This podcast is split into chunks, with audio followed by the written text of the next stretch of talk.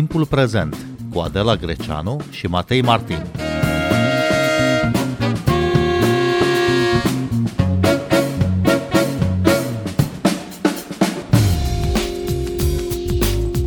Doamna Adriana Babeț, ne întâlnim chiar în ziua inaugurării Capitalei Europene a Culturii, Timișoara 2023. A fost un parcurs uh, foarte lung pentru oraș în ceea ce privește programul cultural.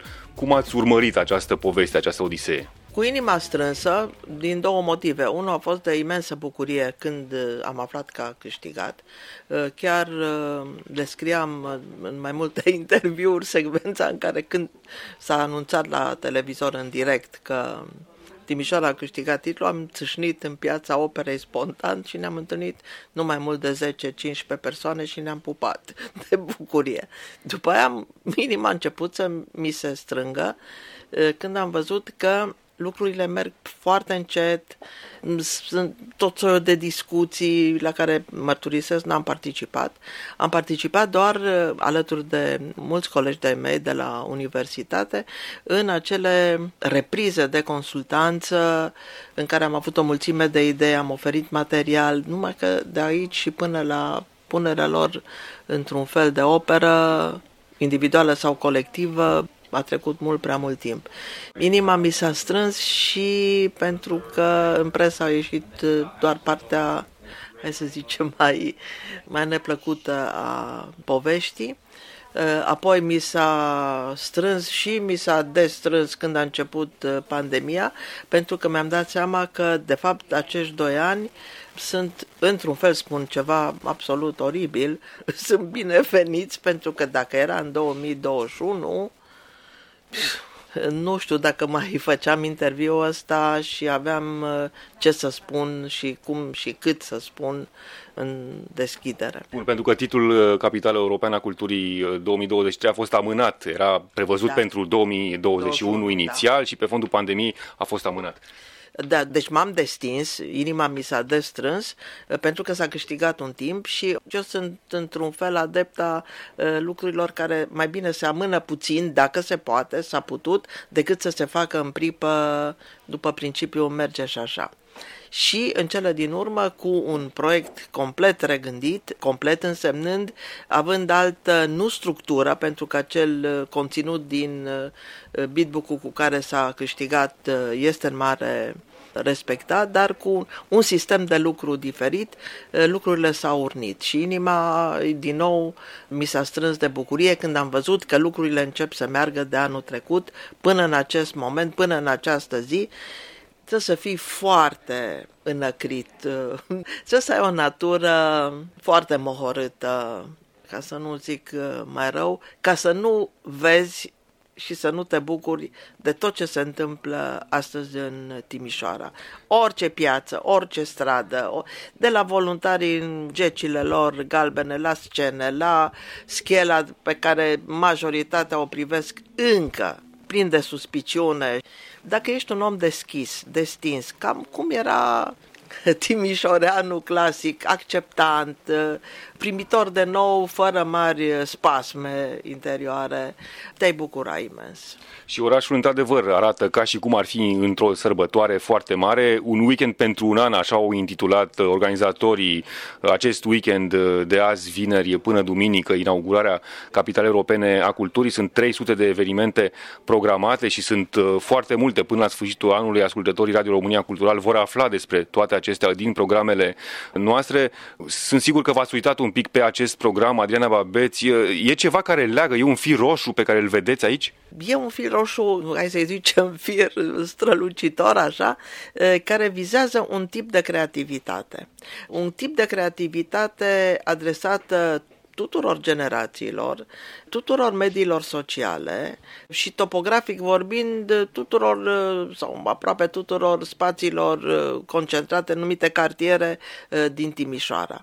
Asta e ceva. Deci le leagă un tip de viziune care relaxează într-un fel, democratizează într-alt fel, viziunea, să zicem, mai tradițională, mai conform așa vechilor uh, standarde despre artă. E o artă și în galerii, e o artă și pe stradă, e o artă în uh, librării, e o artă în sălile de curs, în parcuri, peste tot. Deci uh, această diversitate care respectă în fond splendida diversitate a Timișoarei, chiar dacă ea etnic vorbind, lingvistic vorbind, cultural vorbind, nu se mai regăsește astăzi în parametrii, să zicem, de acum 30 uh, de ani, 50 de ani, 100 de ani. Dar e o diversitate fertilă, zic eu. Bun, sunt uh, câteva expoziții fenomenale, sunt foarte multe și am vorbit deja în această emisiune despre ele. Avem Paul Neagu la Muzeul Național de Artă, o expoziție senzațională, Victor Brauner, tot aici, la Muzeul Național de Artă, se va deschide în septembrie și expoziția retrospectivă uh, Constantin Brâncuș. Vorbiți despre evenimente stradale, le auzim, le le simțim pe toate, teatru, uh, literatură și așa mai departe, pe ce se așează? Există așteptări din partea publicului?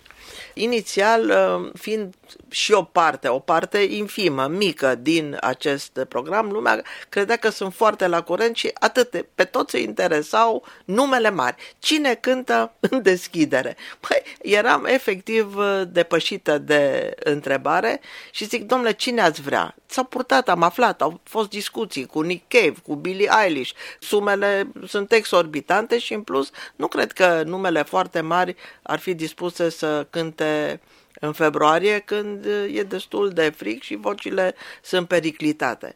Așteptările în mare se leagă de numele mari. Ei bine, vrei nume mari? Ai nume mari. O să ai și pe zona de muzică de factură pop, rock, Dumnezeu știe, jazz. O să le ai mai spre vară, dar ai și acum ai nume mari în artele plastice, ai un nume uriaș în filozofie, e sectorul idei. Este Peter Sloterdijk, care vine acompaniat de Andrei Ujică la Timișoara pentru o suită de conferințe, dialoguri, va fi doctor honoris causa uh, al Universității de Vest. O să vină doi laureați tot la Universitatea de Vest ai Premiului Nobel din Științe, o să vină Orhan Pamuk. Vrei nume mari, o să ai nume mari. S-ar putea să vină Olga Tokarciuc și ea nobelizată nu de mult. Regizor de foarte mare impact. Acum, depinde cui dai aceste răspunsuri. Pentru că cineva care știe numai de Nick Cave, dacă aude Peter Sloterdijk, zice ok, dar respectos zâmbește și spune că habar n-are cine e, da. Criticii ar spune că e foarte multă cultură de import, dacă îi putem spune așa. Ce are totuși de oferit uh, orașul Timișoara și regiunea mai mare, Banatul, pentru acest program? Unde se văd creatorii locali?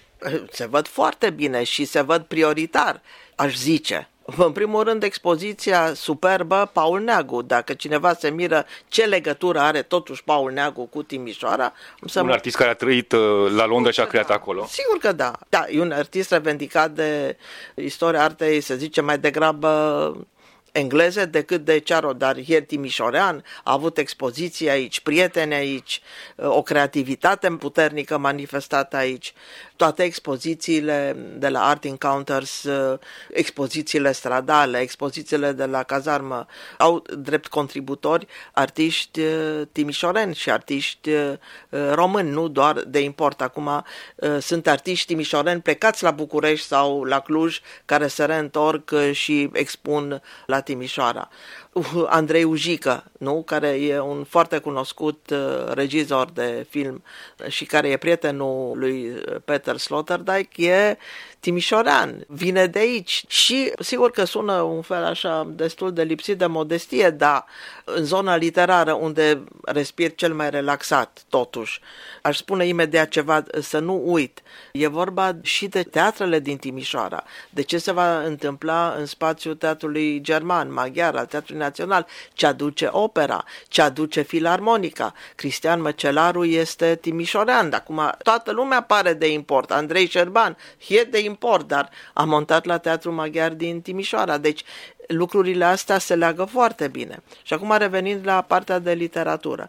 Întâmplător, de fapt, uh, întâmplător, pentru că a fost foarte multă vreme amânat, mai mult decât capitala culturală, a apărut în decembrie dicționarul romanului central european din secolul 20, pe care l-am uh, coordonat și care a pornit cu o echipă mică, cu membrii ei fondatori, cu Mircea Mihăieș, Cornel Ungureanu, Marius Lazurca, Dorian Branea, Daciana Branea, Tinu Pârvulescu, Sorin uh, Tomuța și, foarte important, Gabriel Con care e prezent uh, și în acest moment în toate acțiunile noastre.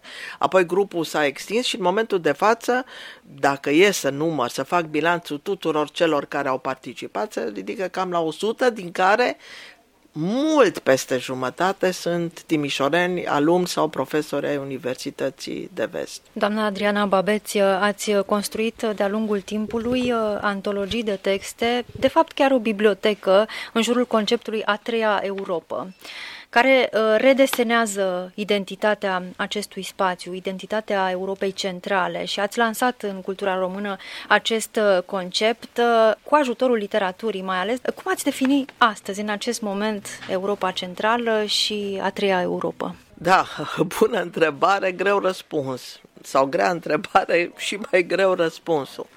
În acea introducere care are ca o carte, care și cuprins a dicționarului, am încercat să explic, ca la școală, într-un fel, așa didactic, care sunt accepțiile încă valide ale conceptului de Europa Centrală, care e un concept cu, cum am spus și tot o repet, nu numai eu, cu geometrie foarte variabilă. Într-un fel vorbeam acum, să zicem, doi ani, foarte, na, cum să zic, inclusiv, dar cu granițe și altfel aș vorbi acum când e, suntem în plin război în Ucraina. Sunt unele volume academice de tip uh, istorii, culturale, de tip antologii, care includ și Ucraina în Europa, pe care ei nu mai numesc însă Europa Centrală, ci Europa Centrală și de Est, deci la pachet.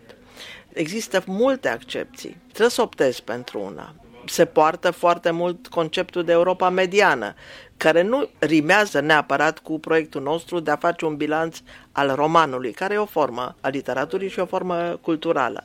Europa mediană ar veni de sus ca un fel de culoar, de la țările baltice până în Balcani. Ori noi nu regăsim, în ghilimele spus, tematic sau în tematica romanelor care ne-au interesat aceste extensii. Ni s-a părut că în jurul Timișoarei și aceste regiuni a Banatului, Banatului istoric, se poate construi un concept și un tip de viziune, pentru că aici e un fel de concentrat.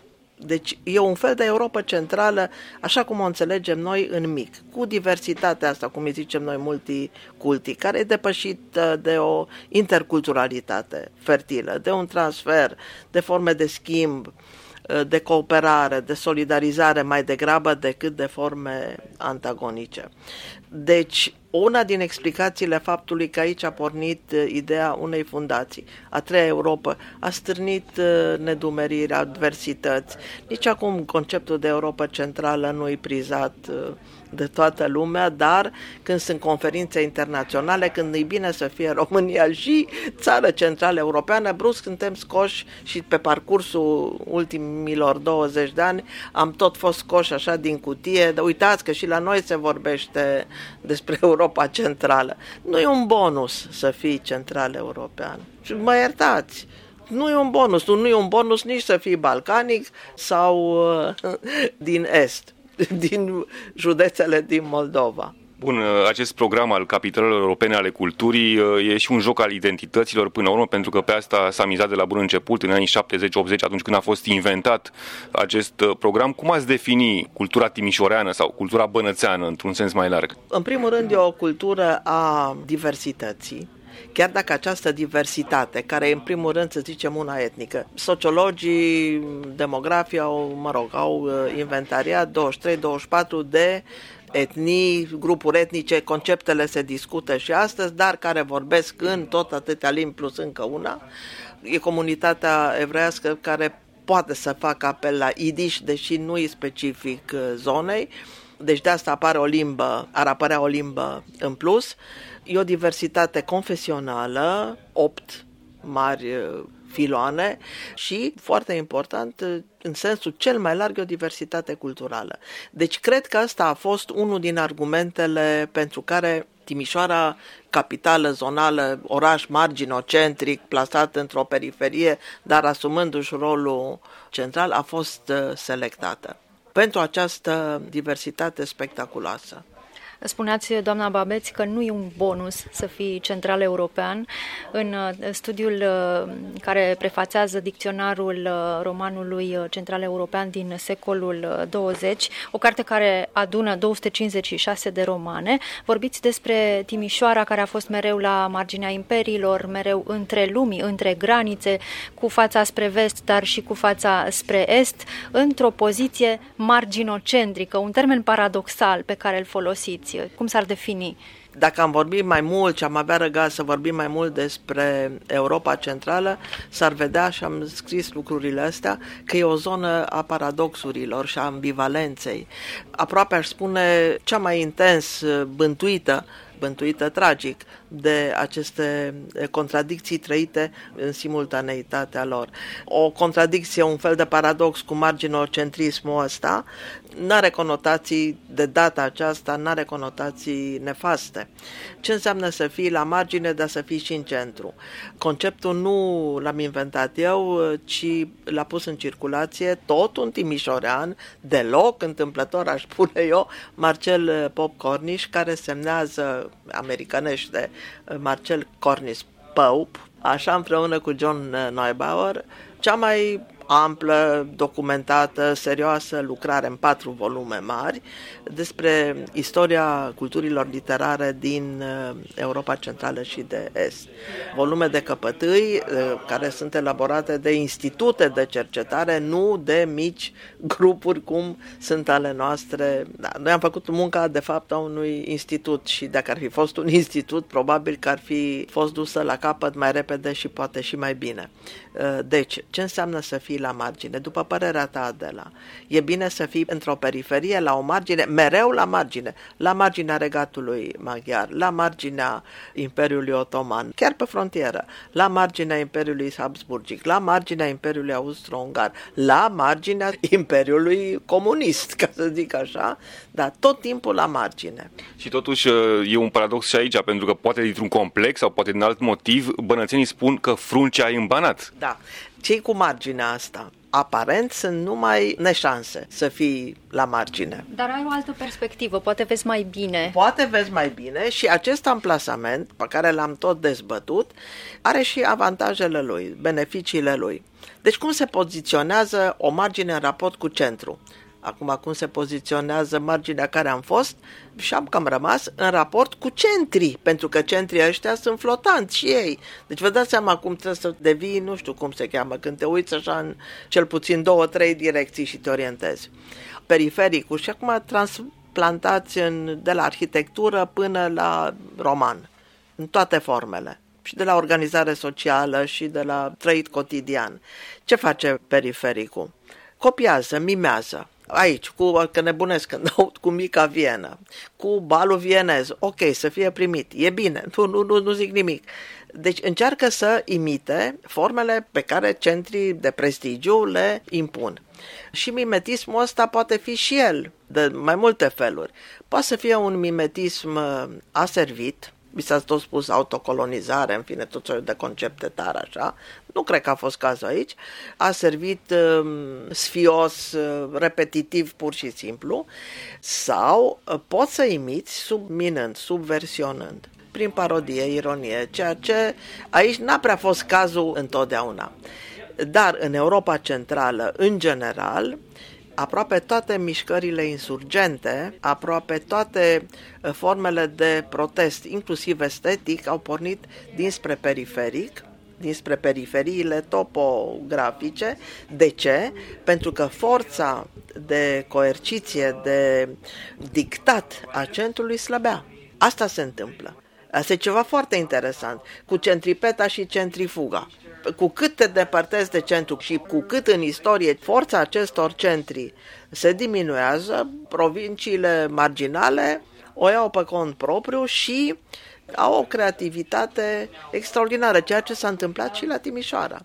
Și culmea este că s-a întâmplat pe tot parcursul istoriei sale moderne, deci de vreo 300 de ani, după ce în 1716 austriecii cu Eugeniu de Savoia au cucerit uh, și au eliberat Banatul după 164 de ani de dominație otomană. Dar acești uh, centri de astăzi, care spuneți că și ei sunt uh, în mișcare, cum privesc spre margine, cum privesc spre zone din Europa Centrală? Depinde care centru și depinde ce acuitate a privirii are. Că dacă e foarte miop, aproape că nici nu vede perifericul și se uită condescendent ca la o scamă. Dacă nu-și pune dioptriile dar pentru că teoriile la modă repun în discuție perifericul, marginea, de fapt noi le-am tot pus de prin anii 95 de când am început să studiem lucrurile, sigur că își redescoperă uh, interesul la început teoretic și după aia, țintindu-și privirea, zice, domnule, sigur că lucrurile sunt extrem de interesante, mai interesante decât în uh, centru chiar iar în același timp marginea de fapt își dorește validarea centrului. Și-o dorește, dar uneori dintr-un orgoliu supradimensionat e foarte satisfăcută să se autovalideze de unde și niște rateuri pe măsură. Dar cu cât timpul a trecut, formele, să zicem, de noutate explozivă, de uh, inovativitate, de creativitate aproape de avangardă, aș spune, în toate domeniile care au avut loc aici, au fost validate spre marea bucurie colectivă și pe moment și după de mai mulți centri, nu numai cel național Bucureștiu. Aș enumera aici în artele plastice sau vizuale, cum se spune, nu? Creativitatea grupului Sigma primul calculator, totuși, în avangarda IT-ului din România, Timișoara. Uh, primul cerc de bionică, un cerc interdisciplinar al profesorului Panfil. Cercul de semiotică, unde eram cu familia Giurgi, cu Șerban Foarță, cu Marcel Corniș Pop, cu o mulțime de colegi. Astea sunt premiere în zonă intelectuală. Și anul acesta, cel puțin formal, Timișoara este capitală europeană a culturii, deci ar trebui ca toate privirile să fie ațintite spre această capitală. Ce are de transmis uh, acum? Ea își transmite una din ideile la care eu personal țin foarte mult. Eu nu sunt timișoreancă, dar de 70 de ani, deci se poate deduce că am o super vârstă. Sunt aici și o idee la care țin și milit, na, militez vorba aia pentru ea, este că acest potențial creativ care s-a verificat în timp, în sfârșit, din latență, din potențialitate, iese din plin la lumină. Eu asta văd acum. Adrian Babeți, uh, primiți astăzi uh, o distinție din partea Franței, chevalier, poate să da. spunem, de zar et de letre uh, din partea Franței. Cum vă simțiți, ce simțiți? Nu primesc numai eu, asta trebuie spus. Alături de mine și mă onorează această vecinătate e Sorina Ieța, o super curatoare de artă și bună prietenă și domnul Ovidiu Șandor, căruia îi se datorează parte din succesul acestor mari, mari expoziții care s-au desfășurat uh, și se desfășoară la Timișoara. Este o onoare extraordinară. Mulțumirile mele se îndreaptă în primul rând către doamna Tila Rudel, care e directora Institutului francez și care, cu o energie ieșită din comun, ne-a adunat pe toți, a persuadat uh, autoritățile, Ministerul Culturii francez, Ambasada Franței să ne onoreze cu această distinție. E o mândrie. Thank you.